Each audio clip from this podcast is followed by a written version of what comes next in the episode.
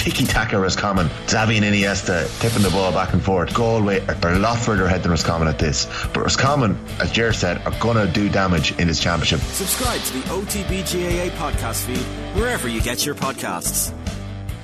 OTB AM with Gillette Labs. Get the ultimate shave or your money back. Neon Night Edition available now. Seánie Johnston is with us. Seánie, good morning to you. How are you? Morning, man. How are you? Um, we were saying and making the point that um, Cavan Down in the Tailteann Cup is as big a game as there can be in the Tailteann Cup, really, because I think everybody expected one of these two teams to win it, and they haven't managed to avoid each other. Uh, might be um, they might both be regretting that. But this is about as good as it gets for the Tailteann Cup. Yeah, um, it is, and I suppose from a Cavan perspective, if you're going to get down, you're better getting them now in a in a, in a home quarter final. So, um, bringing them to Breffni Park is should be obviously be an advantage to Cavan. They've beaten them there already this year. Um, but like you'd expect this if if the Tailteann Cup was you know, really, really well uh, followed. You'd expect this to be a big crowd, but I think there was a very small crowd in, in Newry and Páirc Esler for Down and, and Longford. So I don't know how much of a, a crowd Down are going to bring to it. But, you know, as far as the Tailteann Cup goes, this is as good as it's going to get. They're, you're expecting one of the winners to come from this. Meath will obviously uh, have a say. I know they pipped down there a week or two ago, but I think the winners will come from this from this quarter final. Tell me, is this has this been accepted as the be all and end all for Cavan intercounty football this year? Is has it captured the imagination of football followers in Cavan? No, I don't think it has. Um, I think there was a real, a real hope. I know from, from speaking on the show before that Cavan would, would beat Armagh in the first round of the championship in Breffni. I think Cavan followers thought that you know they're after winning Division Three. They had a reasonably well, a very good second half performance against Fermanagh in the league final. That they would give Armagh a real game um, and you know uh, hope to get through that game. And then you're looking at playing a Downer, Donegal, and Donegal weren't going great at the time, and you know Down ended up turning them over. So you'd be looking at Down in the semi final and a potential route to a to an Ulster final to get you in to compete for the Sam Maguire. So.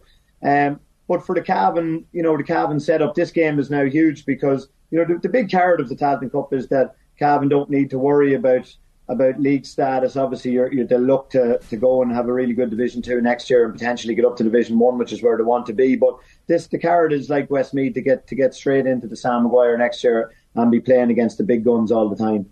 The uh, the down um, setup is interesting as well, Seánie. And we were speaking during the week, like Conor Laverty and, and his assistant Mickey Donnelly was speaking about it. Uh, the fringe players in the down panel essentially, if you're not in the say first 18, 19 sort of players, they're being released back to their clubs in the last couple of weeks, even to play, you know, 30, 40 minutes of a game. Uh, what do you make of this? It's, it's, it seems like common sense, I suppose. I love it, to be honest. Uh, you know, you look at yourself, you put yourself in that player's perspective if you're 19 or 20, or even if you're 22, 23, and you're, you know, like the player, I always say the player always knows. You, you know, you can have a, you can have an idea in your head or a really, really positive attitude. Oh, I might get game time. I might get game time. But at the end of the day, you know, most players are fairly realistic. They know where they're where they're at in the grand scheme of things. They know if they're likely to get five minutes or forty minutes or or no minutes. And I just think it's such a a, a good and novel idea by the down management because if you want an impact off the bench, you're far more likely to get it than from someone that's coming in more than likely with a little bit of confidence after playing decently with their club. Obviously, the standard of club football, the county football, is is uh, a good bit different. It, it's it's certainly reduced. So you're coming in off probably having a decent performance. You're back playing with the people that you've you've grown up with. You're coming in in, in better better attitude, better. Uh, you know, just happier really because you know the, the county setup. If you're not playing, can be really demanding on players physically and mentally obviously physically it's difficult with the amount of training and so on, but even mentally, you know, you put yourself in an environment, a really high performance environment. You want to get the best out of yourself. You want to be getting game time, and if you're not getting it, it can be it can become really really tough. So just being released back to the club to play X amount of minutes.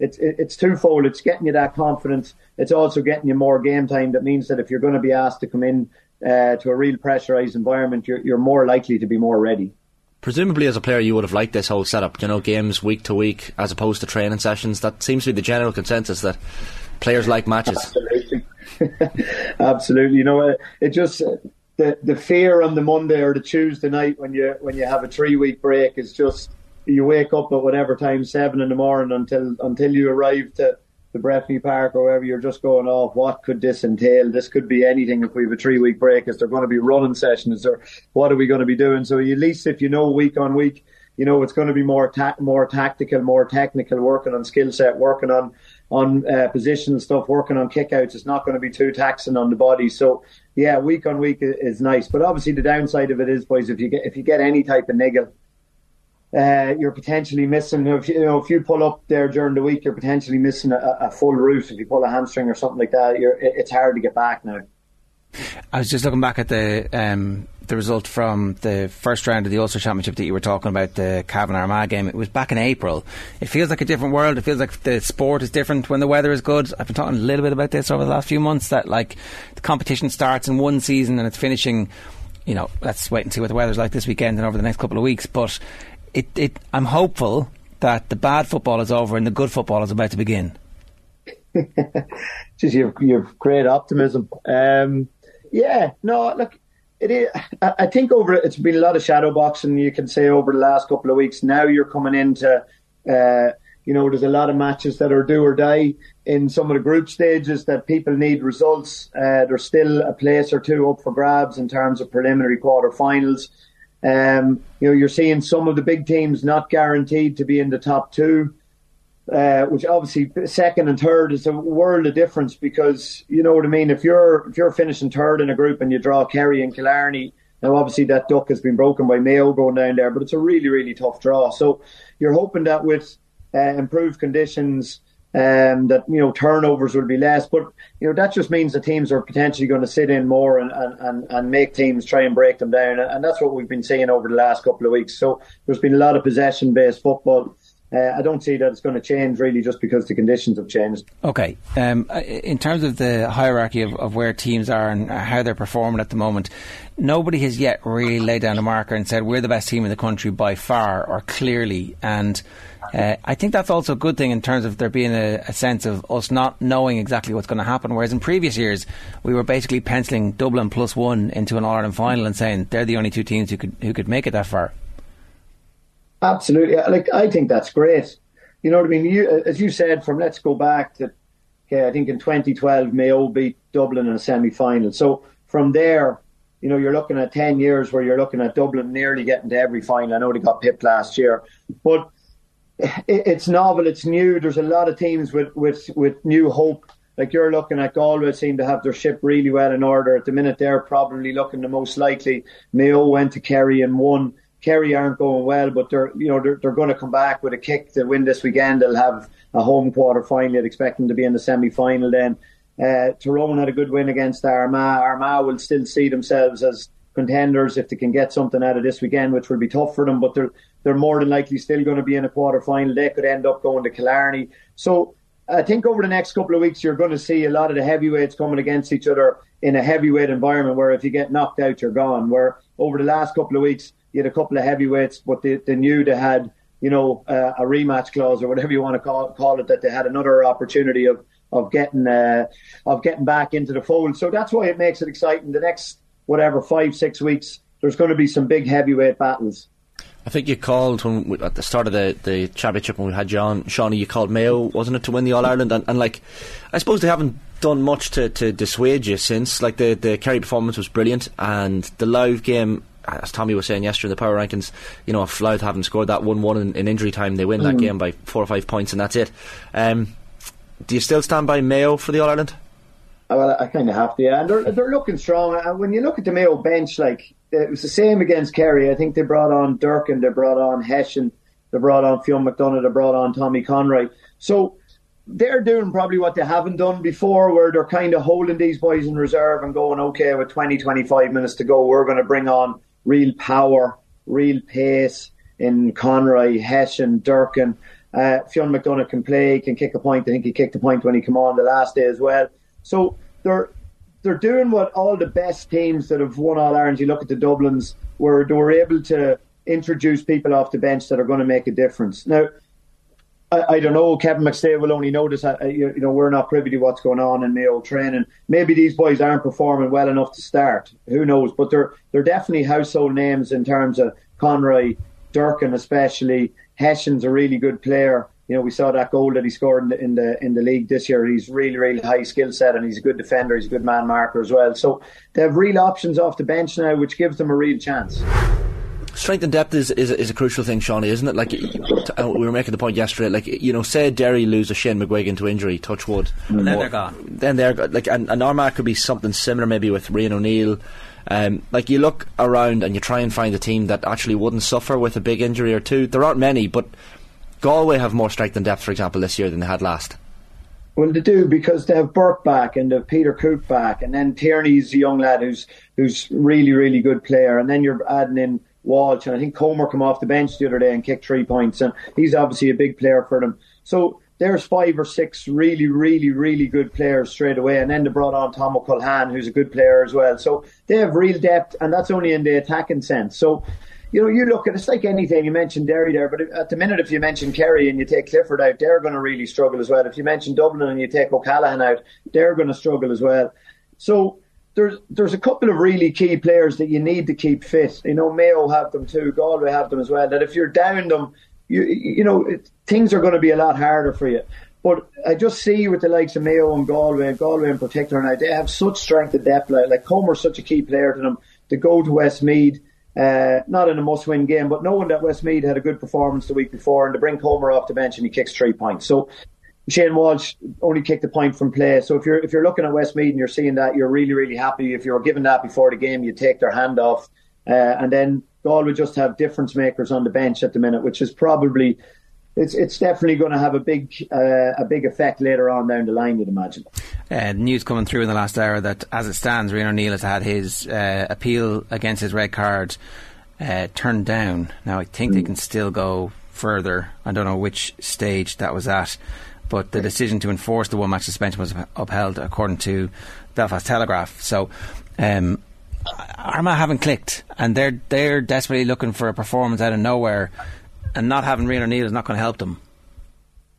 No, it's definitely not. I, am looking at them early on in the year when they were out Rian O'Neill. They didn't have him in Breffni Park. He come on, he made that goal line clearance. Um, but yeah, he's a loss to them, you know, and uh, he's a loss to them from dead balls as well because Armagh are, are, are struggling really to to score a huge amount. You know, he, they kicked 11 points against Tyrone. They were pretty poor up front against Westmeath. They got that goal from Turbitt. Turbitt started the year like a house on fire. I think they need to stick with Turbitt, to be honest, because he has quality.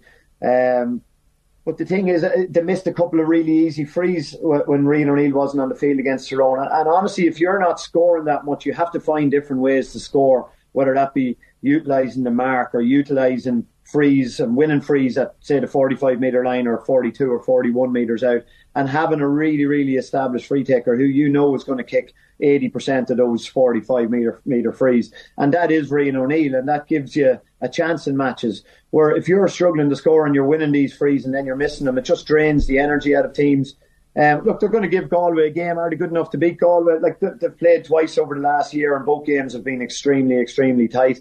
So they're not there'll not be much in it. But you look at you just look at the mindset of the two teams going in. Galway are probably on a crest of a wave, Connacht champions, one or two games. Um, what does that do to their mindset? Yes, they're going in full of confidence. I, am thinking Galway are already true, um, but they'll you know they'll want to top the group just to give them that extra week off. Armagh are going to have to come out all guns blazing, but it's just whether they can score enough to beat Galway. Okay, the last thing I wanted to ask you about was the, the other group, uh, Dublin, Sligo, Roscommon, Kildare basically yeah. Roscommon need to beat Kildare uh, well to stay uh, to give themselves a, a good uh, chance of, of finishing top. Realistically, you'd expect Dublin to beat Sligo by enough for that match. Um, in that match for them to finish top, but it's not beyond the bounds possibility that Roscommon do Kildare in this game, is it? No, I, I think Roscommon are a point ahead of Dublin at the minute, scoring wise. Um, but Kildare yeah, have to win. Like uh, Kildare have to get something out of this game. But the big thing now is for Kildare and Sligo, you have a decision to make if you're Tony McEntee. Like let's be realistic. Uh, I'm all for optimism and anything can happen. But Sligo are not going to beat Dublin. Now it's can Sligo contain Dublin in the hope that Roscommon outscore Kildare by six, seven, eight points. And it's whether Sligo can make a 70 minute game into where the ball is on the field for 70 minutes into where the ball is on the field for 42, 43 minutes, where, you know, they're trying to make things as slow as possible, contain Dublin, slow the game down, exactly like Roscommon did if they get possession, trying to keep it for as long as possible so that Dublin don't have the ball in their hand. Now, it's going to be difficult for them. And to have quality up front, Sligo. That's my worry for Sligo is that they they love to play. So they have uh, Carrabine, they have Murphy, they have uh, uh, Patrick O'Connor, Alan Riley come in and kicked one three the last day, but they're going to need to be so tight defensively, and that's one thing that they're that they're not really. Um, but it's a bit. It, this is a big game for, for all four because like I, I do feel getting that extra week allows bodies to come back. Like Dublin will want to top the group. I think Costello missed the last day with an ankle injury. You know, having that extra week is big for him. But it's also going to be big for Roscommon because you don't know what you're going to pull out of the hat with a third place team. So you could get a really tough draw. Now I know if Roscommon finish second, they'll be in the hide and they'll be confident of beating anyone there. But you could still get a really sticky draw. So top in the group is is very very important. Uh, realistically, who do you expect to, to, finish top of this group? Well, I expect Dublin to do enough to like to, Roscommon beat Sligo by ten. I know it was tied at half time. But if Sligo come and play, we've seen what happens if you try and come and play against Dublin with Louth. Uh, now, obviously, I think it's in O'Connor Park, which is different to Croke Park, but you're expecting Dublin to win by 10 plus. Uh, are Roscommon going to do that to Kildare? Kildare know they need to get something out of the game uh, to get through. And, and, look, going into the last game, you'd probably Kildare were probably expecting that they'd be more or less true in the knowledge that Dublin had Sligo in the last game, and they didn't do their job in the first game to get over Sligo. And fair play to Sligo, I think they kicked the last two or three points in that game. But I expect Dublin to top the group. Roscommon to be second, and I think Kildare will probably get through and scoring difference. Kildare have been pretty um, uh, difficult to find the exact word, apart from disappointing in terms of how they've progressed this season. Because there's been patches of good play. There's been moments in games where it looks like they've got a style and a bit of identity forming, and then the next game they go out and, and don't do anything like it, or even within the same match in the second half of matches, in a Sligo game in particular. Um, so, what, where, what's your assessment of where they are at the moment in their in their evolution? Very hard to put your finger on it, isn't it? Like you look at the Dublin game and you go, you know, this is a group that are are all in really. You know, such a which is what you expect. You know, a really committed, uh, passionate, well organised, really put Dublin to the pin of their collars and, and looked like winning the game with with ten minutes to go. And then you're just going, okay, first round of the of the All Ireland series. Okay, we're away. That's fine. It's difficult enough environment to go to Markievicz Park, but just get in and get out of there with a win, and you're nearly guaranteed a place in the in the preliminary quarterfinals. And they didn't do that. And then you go and play Dublin again, and you know it's a nine point it's very comprehensive, really. You know, it's not. There's games where Dublin you, you, can keep them to three, four, and then they'll pull away. It didn't really feel like that. It looked like Dublin were in fairly good enough control. And I know Cluxton pulled off a really good save at one stage from from Darragh Kirwan that could have tightened the gap a bit, but. Yeah, they're they're unknown really at, at the minute. Like I, I think if you're if you're honest and you're the other teams uh, and they get through, you're looking to pull them out of the draw in the quarter final. That's where they're at, really. Yeah, are there any teams, finally, Seánie, for me, just uh, beyond that realm of teams we usually speak about? We, we, spoke about Roscommon there, but you think of 2010, and we spoke about the the madness of the 2010 All Ireland there yesterday, uh, and Cork and Down getting all the way to a final. Mm-hmm. Like, could the likes of Cork or Roscommon or Derry say, to Monaghan um, be in serious contention here if they can if they can build up a little bit of steam? Yeah, I don't think they're well. well yeah, Derry, uh, I've said uh, have a real chance, and, and Derry that hasn't. I don't think they're as good now. I don't think they're going to be as good, but they're still they still haven't lost. So they looked under under pressure against Monaghan to pull that out. You know, they they had a good win in Donegal, which is no matter how Donegal are going, it's still not an easy place to go. Uh, they're going to be defensively sound. They're going to get goals still because of, of the way they play, and if they don't get goals, they're probably going to struggle. So they're they're still there. Like Cork, to me, Cork can trouble anyone, like we saw last weekend. You know that decision with the Powter decision. I, am still looking at it a, a couple of times. Uh, yeah, I think Geaney has a has a run at him and kind of goes into him. It, it's it's a harsh enough call. So you know they're putting Kerry to the pin of their collar. Are Kerry going well at the minute? No, but Kerry are definitely all Ireland contenders. So Cork Cork can cause teams trouble because they can score uh, and they can kick from distance and they're they believe in themselves too, which is a which is a massive a massive factor. And if they can keep Powter fit uh, and Hurley fit, then they'll cause people trouble. But you're still looking at.